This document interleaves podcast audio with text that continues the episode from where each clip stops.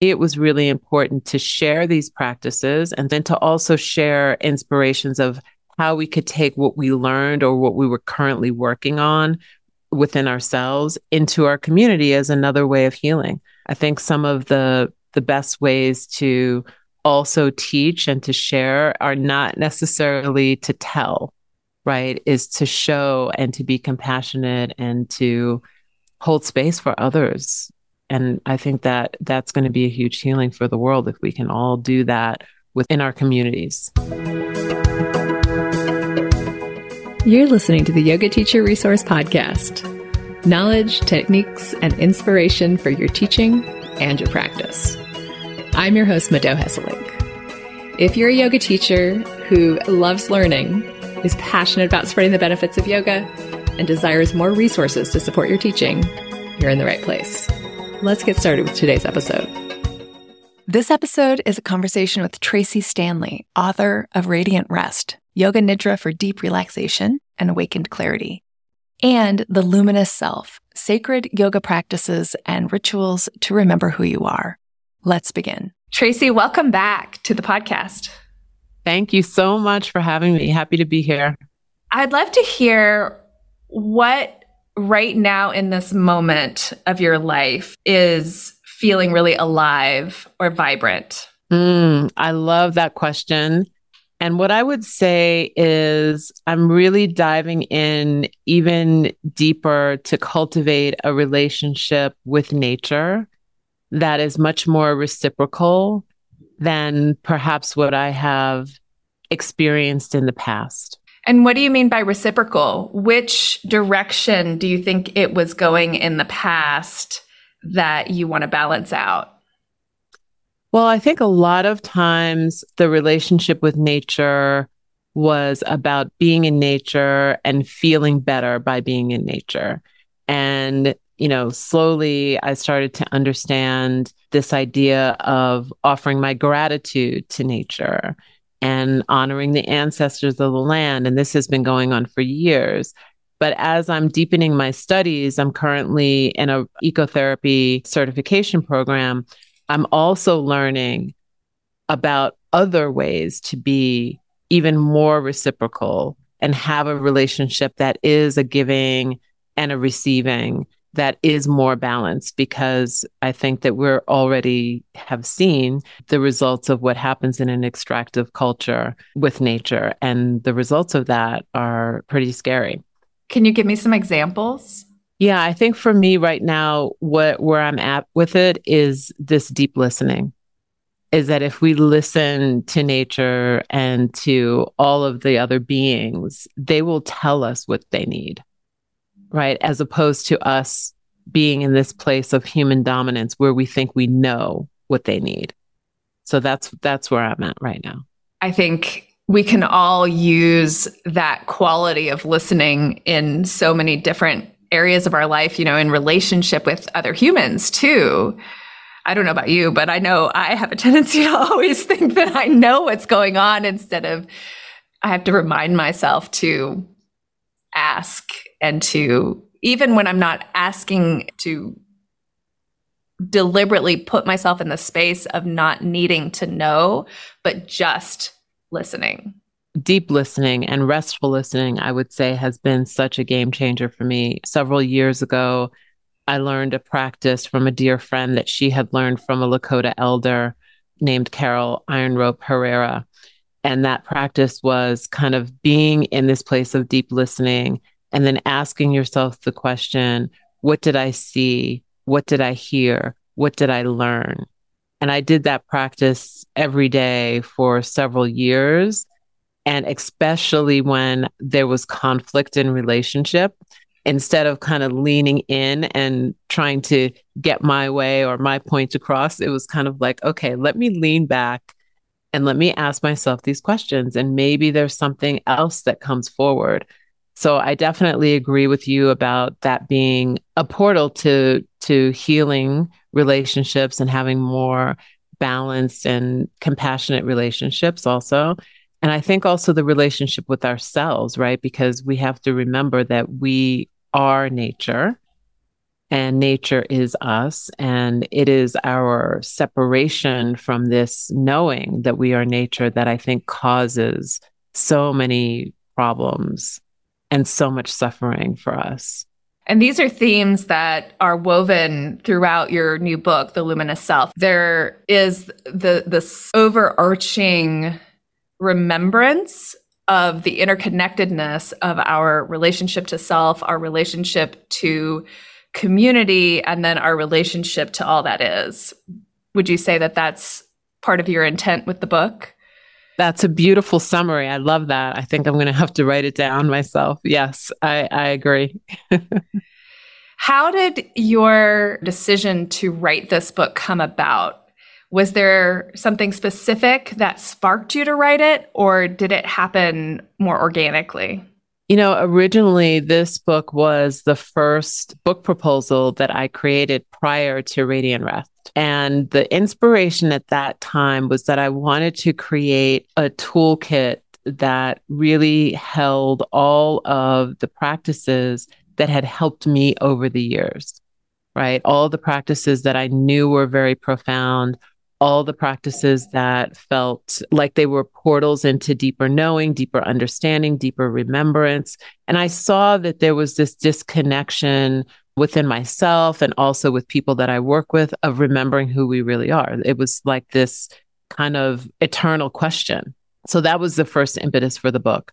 But what I realized after, because Radiant Rest kind of came in right when I was sending that book proposal out, the request to write Radiant Rest, and I was resistant at first because I was like, no, I'm writing this other this other book.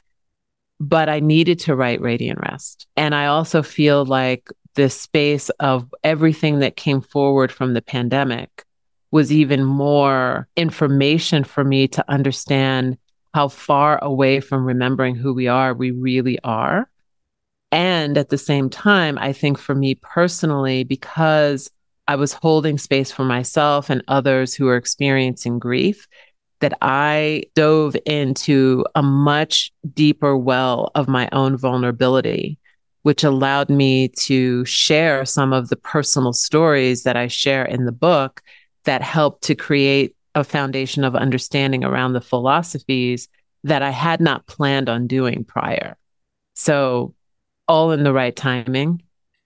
I learned so much. And then I was able to add that, what I learned, to this version of the book. Yeah. It sounds like writing Radiant Rest first allowed the material in this book to sort of incubate longer and come out in a more mature form. Absolutely. Absolutely. So I think the vulnerability piece was there. And also the courage to share some of the practices that I might have been more reticent to share before. So there are several practices around impermanence and around death in this book. And what I realized during the pandemic is that we are so woefully unprepared to talk about these subjects, to contemplate these subjects, but that when we are in the practices of them, it shifts our relationship you know, I, I do use a quote in the book from one of my teachers, Gary Kraftsow, where he says that yoga is the practice of preparing to die gracefully. And so that is a, has always been an inspiration for me ever since I first heard that, ever since I first received my first death practice. But it's not something that I would have shared widely because it it felt like, oh, people aren't ready for that. People always freak out when I tell them I do a eulogy every birthday right? But I think the pandemic proved that we need more rites of passage, we need more rituals around acknowledging this reality. Yeah. I did notice in the book that many of the practices are very deep and might require some resiliency and some resources, like emotional resources to dive into. And one of the things I'm curious about is what are the specific practices that you use when you do not have those resources, when you're feeling depleted? Yeah, so Yoga Nidra is my go to practice. Yoga Nidra is a practice that I feel, depending on which Yoga Nidra practice you're doing, but it's a very grounding practice. It's a practice where you where I feel as though I can release emotion.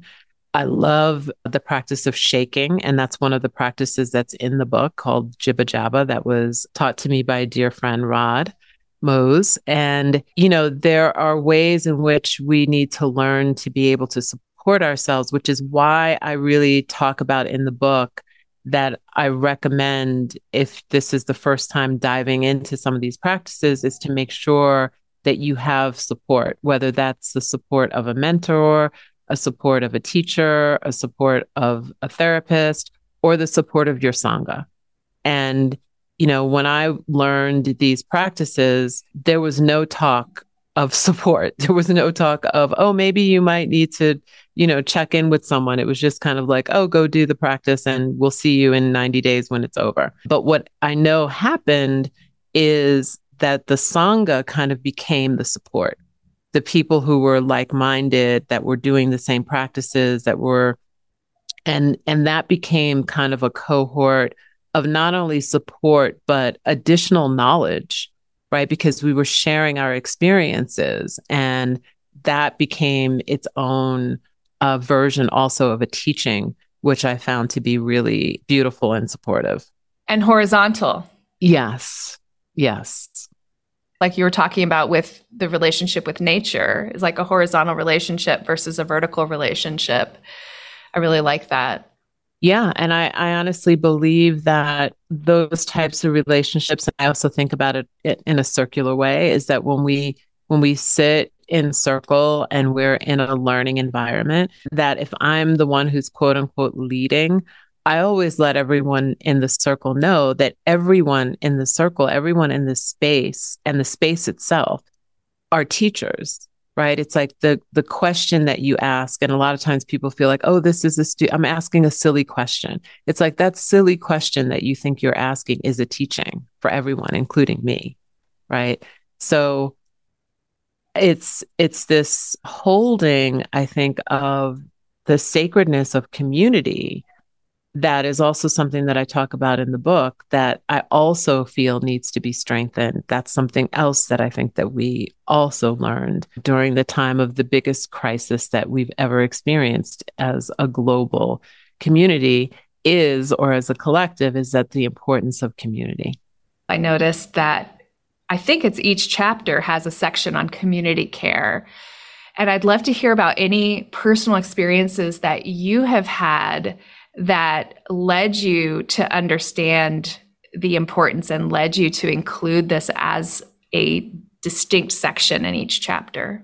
Yeah, I mean, I've spent many years in a Sangha and many years in a Sangha that was based on hierarchy and noticed how that felt right to to feel like you didn't belong or to be the one who didn't finish the 40 day practice or to be the one who was asking the quote unquote silly question and how that person was maybe treated within the group. So that would be the first thing where I started to notice how I didn't want to operate and what kind of space I really wanted to hold. And then at the same time, I think that again, the pandemic just proved that this community being together is healing. And in the Western culture, we're just so focused on hyper individualism and our own achievements that we forget everyone else. So for me, it was really important to share these practices and to share the philosophies, and then to also share inspirations of how we could take what we learned or what we were currently working on within ourselves into our community as another way of healing, right? Because I think some of the the best ways to also teach and to share are not necessarily to tell, right? Is to show and to be compassionate and to hold space for others. And I think that that's going to be a huge healing for the world if we can all do that with in our communities. Can you share an example from the book about a practice and how the reader is invited to take that into community care? Yeah. So one of the the things that we work on in the chapter that is called You Are Not Your Personality is maybe a, a negative trait that we hold, something that has caused us discomfort, something that has continually caused us discomfort that we know we need to transform, right? And so this is not about something to shame yourself. It's really something to say, oh, I'm looking for an expansion. And in order for me to expand and transform, I need to release or soften a little bit of this. So, one of the things that I say in that section of community care is strengthen the relationships that amplify the quality that you would like to embody. Notice which relationships you have that cause you to fall back into patterns of undesirable ways of being. Learn to create boundaries when needed, when you are changing and leaving behind old habits. Show, don't tell. Do your own work, and others will notice. When you feel held in a community and appreciate people and family members for being understanding, flexible, and compassionate, let them know. Right. And mm so that's mm. something that's super simple. Someone holds space for you in a moment, unexpected moment, and we don't have that reciprocal, you know, because we're so caught up sometimes in whatever it is that's going on. And we need to to be in relationship. Um, in a more honest, vulnerable, and authentic way, I think. Such a good reminder, too, about deliberately crafting an environment that supports the growth that we want to see. I think we can really shoot ourselves in the foot if we have a, a change that we want to make or a way that we are committed to growing, and then we don't craft an environment that supports that, including surrounding ourselves with the right people who support it. Because people are so important to us that if we choose to spend time with people who are tearing us down or even just modeling the behavior that we're trying to leave behind, it makes it so much harder. Oh, absolutely. I mean, this is a, a different kind of example, but I remember not long ago, my husband was like, you know what? I'm going to just, I'm deciding that I'm not going to eat any sugar. I'm not eating anything that has added sugar into it. I'm only going to be eating fruit. So, can, and he knows that I love sweets, right? so he's like, can you please not bring anything into the house that it will be tempting for me, right? And if you do, put it somewhere where I'm not going to see it. And it's like that kind of, that's really simple, right? But a lot of times we don't ask for what it is that we need. Yeah. And so, how are people supposed to know that there's space that needs to be held for a something? You know, whether it's not eating sugar or it's, oh, I need time and space for my practice in the morning. I've decided that I'm going to do 15 minutes of meditation every morning. How can you hold space for that to happen and then have a conversation with your family members about this sacred time? Before we started recording, you had commented on my office, and I was talking about how great it was to be able to leave my house. I have a standalone building and I walk outside, and that's a little, little mini ritual in my day. In your book, you also talk about the intentional pause. And I'd love for you to share a little bit about your thoughts on what does that mean? What does it mean to take an intentional pause? How does it enrich our lives? Why was it so important to weave into the book? Yeah, you know, to me it's it's like if we can think about what happens let's say when we read a book.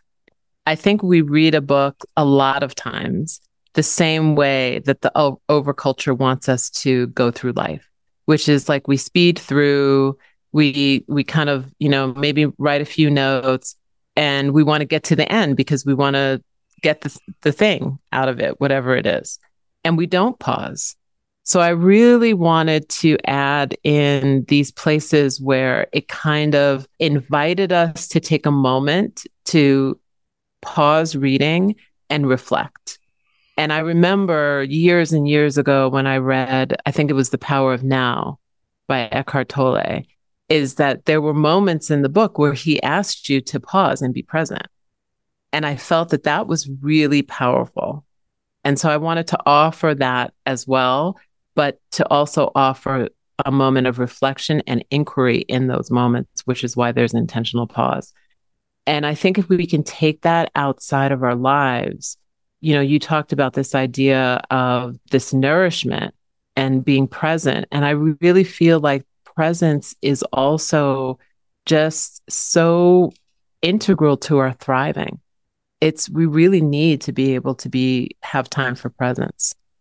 And what we learn in that presence, you know, in the spaciousness, whatever it is that unfolds in that space, is information that we would never have if we don't pause. If we don't pause, the only information that you are getting is whatever the overculture is feeding you at the moment, whatever you're scrolling with, whatever the outside environment has for you. And we're constantly focused on the external. And all that feedback can be good and can be valuable, but we don't get the feedback. We don't get the internal information.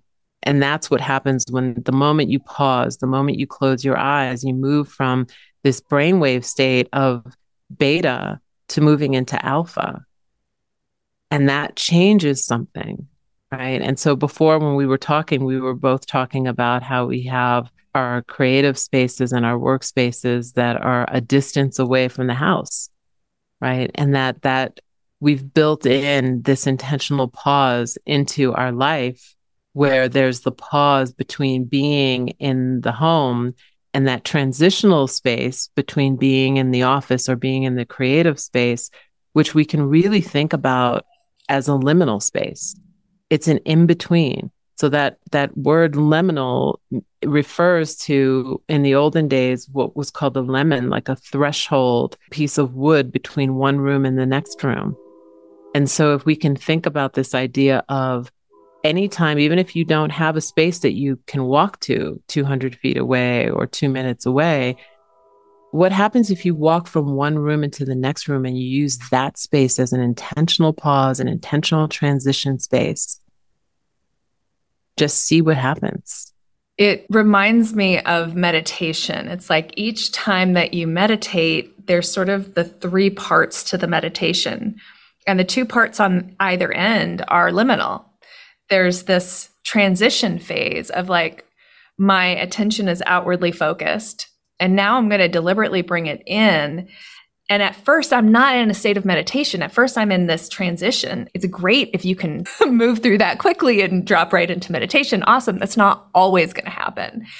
And to be able to be in the in between space and to appreciate that for what it is, I think is really supportive of a meditation practice, especially a long term meditation practice where maybe some days you don't drop into deep meditation. It's just not happening that day. And then my experience is it's sort of the same on the way back out, where you create the intention I'm now going to end my meditation. I'm about to invite the outside world back in.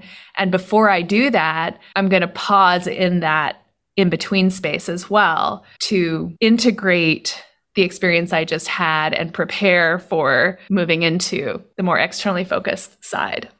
Yeah, I, am grateful that you're talking about this in this way because what I also feel is that the liminal space can be scary, right? It can feel uncomfortable because it's the nothingness, it's the void, it's the unknown, and it's not productive. And that is the literal one thing that the mainstream culture wants us to not be connected to right? Because it's the uncertainty, it's the fear of missing out, it's the not knowing that propels us to move towards distraction. Because the distraction, at least, is something that we can grip onto, we can hold onto, we kind of, it's predictable in some ways. So, in our meditation practices and in our yoga nidra practices, where we're moving for in and out of these liminal spaces, there's a sweetness there that is waiting for us if we can settle in and maybe that's the only thing that we experience. Maybe we don't, like you said, fall into this state of meditation. Most of the time, I think when we're quote unquote meditating, we're not in the state of meditation. yeah, thank you for bringing bringing that in and weaving it into the understanding of meditation. That was beautiful. What other ways do you build your life to support and scaffold moments of presence?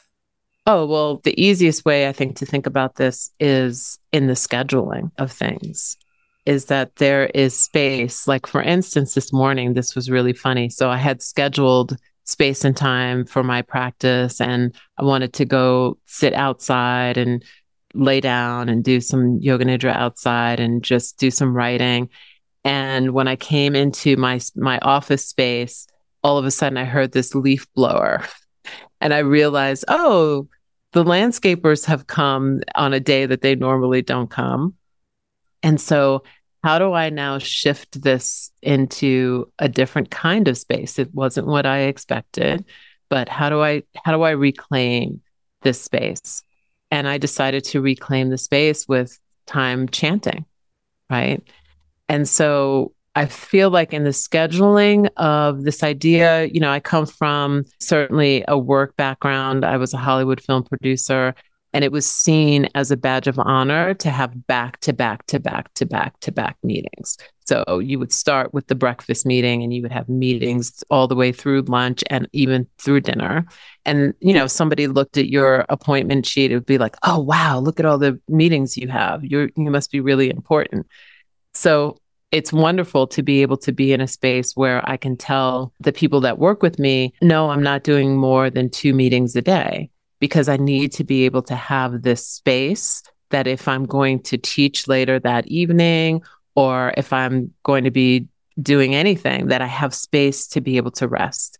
And so I always have rest space, meditation space, some chanting space, and definitely walking outside in nature space during the day, even if it's only five minutes.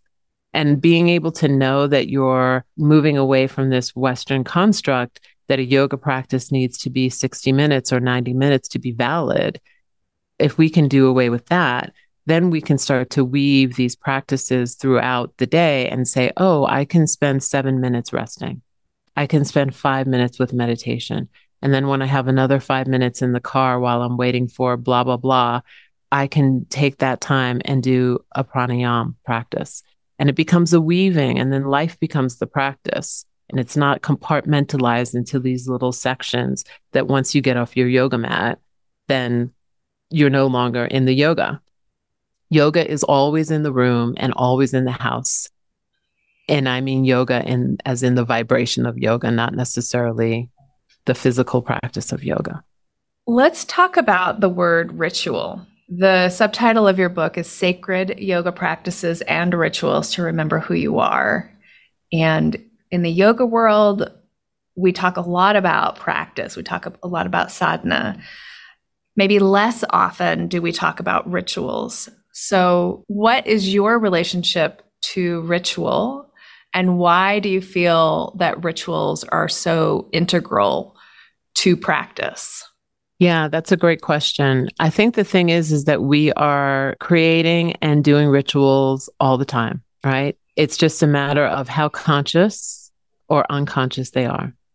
So if you wake up, and this is not a judgment, but if you wake up in the morning and the first thing you do is you look at your phone and you start scrolling through Instagram or through your emails, you have a ritual. That is a ritual. And so for me, I'd like to be more conscious of the things that I do habitually. And I want the things that I do habitually to be life affirming. And when I do something intentionally that is life affirming, that is expanding, I consider that to be a ritual. A ritual is something that takes us from one state of being or one place of being to another place. It literally is a, a, a practice that brings us through liminal space to transform in some way. What are some of your favorite rituals? Well, some of my favorite rituals are, first of all, I consider practice a ritual.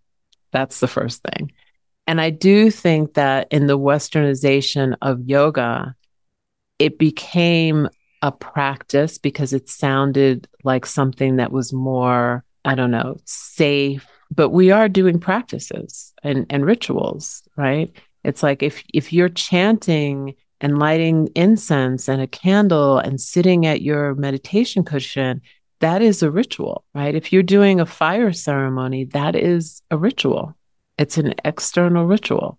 The practices that we do in Tantra are internal rituals. When you are visualizing yourself walking to the temple and hearing the om and going into the altar of the heart and doing these practices, those are internal rituals. So I think that we've kind of sh- taken a little bit of the sacredness out of the yoga practice. We've taken it away from its original roots, right? So instead, we get onto the yoga mat and we're doing a practice that feels like an exercise, as opposed to this idea of consecrating the body as a sacred temple, which is what a lot of these practices were meant to do, is to remind us that our body is a temple and to honor it as a sacred temple. So when you ask about rituals, I love to chant, first of all. And anytime that I practice Yoga Nidra, I begin with a chant to the goddess. I begin by creating a Yoga Nidra nest that is inviting to not only me to rest, but to the goddess to take her seat with me and to hold the space of me resting and being supported. And when I think about my practice and when I do my practice, I try to offer this quality of devotion in my practice. And I remember the origins of Yoga Nidra that come from the Mahanirvana Tantra that talk about this idea of consecrating the body as a divine temple. So it's not just, oh, I have this extractive relationship with my practice where I'm trying to get something from it. There's an honoring, right, of the quality of the feminine aspect of nurturing, of holding, of supporting. There's an honoring of the teacher who taught the teacher who taught my teacher to teach these practices. So there's so many different things that constitute this idea of a ritual and how we think about what it is that we're doing as opposed to just plopping down a yoga mat and a pillow and lying down. It sounds like the practice that is a sacred routine is a ritual. Am I getting that right? I think that a ritual is anything that you do with intention, with devotion, with sacredness, anything that is life affirming. To me, is a ritual. I think that the practices, if you're asking about in the book, I think the practices are practices that were given to me. They were taught to me as practices. Like, here's this practice that you can do that is a timeline practice to trace back this idea of vichara, right?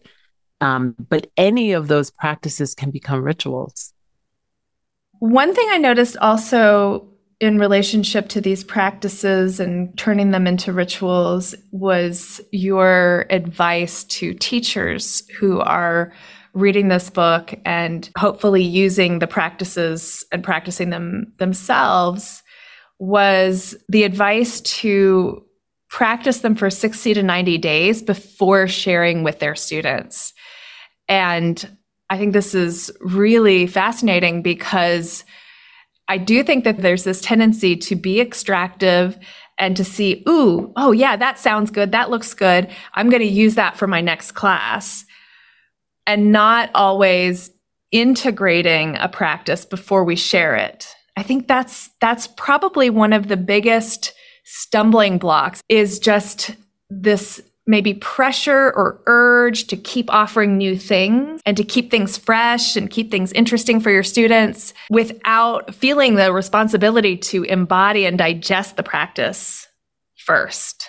You know, it's um, what I would say is the overculture demands that you be unique in your offerings, that you have many offerings, that you have a niche, that you, you know, have all these different tools that you can offer, right? And I don't think that that translates actually into being a yoga teacher or someone who shares yoga or facilitates yoga experiences is really about if you think about these ideas that come from unbroken lineages, right? Not just oh, I learned something yesterday at a in a 2-hour workshop and I don't even know which lineage this comes from or where the teacher received these practices from is this idea of transmission.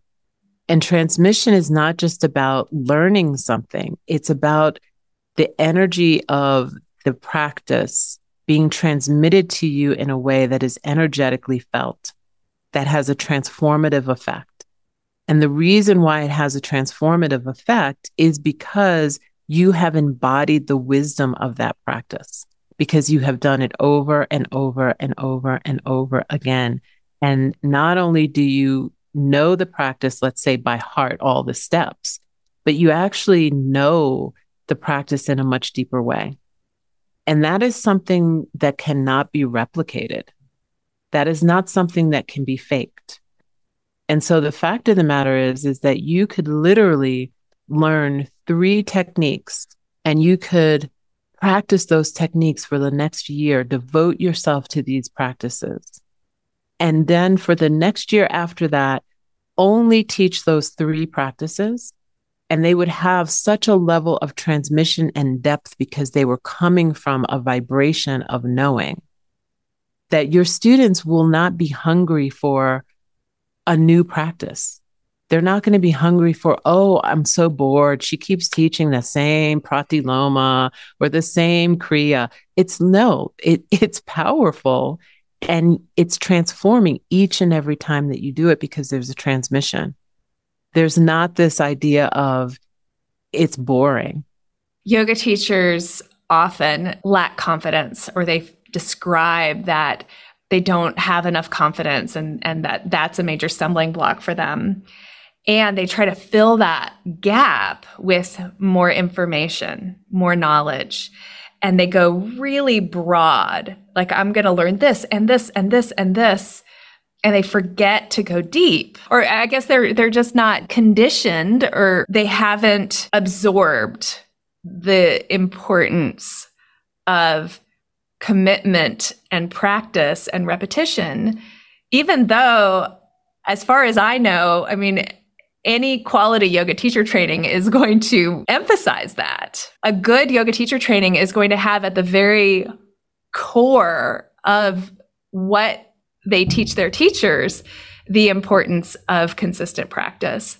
And the confidence that that brings just completely naturally it is what you're looking for when you think you're looking for confidence, you think you're looking for charisma, you think you're looking for uniqueness. It's really this deep knowing of lived experience. I think you you said it just a moment ago. It, it can't be faked. It will transform people. It will people will trust you because you trust yourself and you trust the practice. Your relationship with the practice is everything if your relationship with the practice is minimized to I've memorized this or I have a piece of paper with the bullet points of the practice and I don't really know the practice in my body, in my energetic system, it won't have the same effect. It won't have the same effect. So there yes, people can have experiences from from those memorized practices, but if you really have been doing the practice, it's a much different thing. And i and i see that in my meditation teacher trainings. I see that in my yoga nidra trainings because the container of that those trainings is that at the end there's a 40 day period of practice before you deliver your final meditation or your final yoga nidra right? And i can i can feel the level of practice that has been happening for instance in the yoga nidra training for 6 months until the point that I receive their practice and I lie down to do their practice. It's just as good as any practice that I would teach because they've been practicing. And you can feel the vibration of Yoga Nidra and the nurturing and the holding in the practice. I do think for me, I learned also from things that feel like they're not quite complete. You know, so I have attended yoga teacher trainings where it felt like there was a fire hose of information. And when you have a system that's telling you, here's what you have to teach in order to be, you know, accredited or something in some way, that there's so much information people put away, put aside so much time to receive this 200 or 300 or 500 hours that it feels like how do i integrate all of the, this information how do i keep studying all of this information. And so, what I would say to anybody who's gone through a training is find those pieces of the training or those practices in the training that really resonated with you and take those and spend three months, six months, a year with those practices. I think that's one of the things that surprised me most about Radiant Rest is because I also made that same comment about practicing for 40 or 90 days. And I would have people who I didn't know emailing me and saying, I, I did this for 40 days and I, I didn't want to stop. I have I've kept going and now I'm at a year of doing this practice every day. And how that's changed not only their own practice but their life and their teaching. And so I highly recommend I couldn't recommend it enough. Daily sadhana, making a committed devoted practice is is life-changing for any teacher. And I, I would also say to anybody listening who feels like, oh, 30 days, that sounds crazy. I don't know if I could do that is commit to seven. Commit first to seven days of doing one practice, the same practice every day for seven days. And just take a few minutes after each session of practicing to journal about the experience and just notice what happens after the seventh day, how much deeper the practice might be for you. And it doesn't mean like, oh, I've had this mind blowing, you know, experience, but something is going to shift in seven days of doing the same practice every day. And then see if you can add another seven days and just keep adding seven days until you feel like, you know, it's become more of a ritual for you. Page one of your book begins with a poem. Would you be willing to read that aloud to close this out? Yes, I would. So, Reclaiming Your Power is the name of this chapter, part one. The experience of being, a letting go of doing, a presence, eyes seeing beyond the forms, ears hearing the vibration of light, every sense pulsing in and out, a dance of knowing and forgetting, of trusting and doubting of grasping and releasing. Now, just let me remember when I have forgotten. Beauty is transparent. I see truth in divine connection. Knowing is already here. I am whole and connected. I am supported within and without. Let every day be a remembrance, a reclaiming of truth. Thank you for that. Thank you. Thank you for allowing me to share that. Thank you for all you do. I appreciate being here.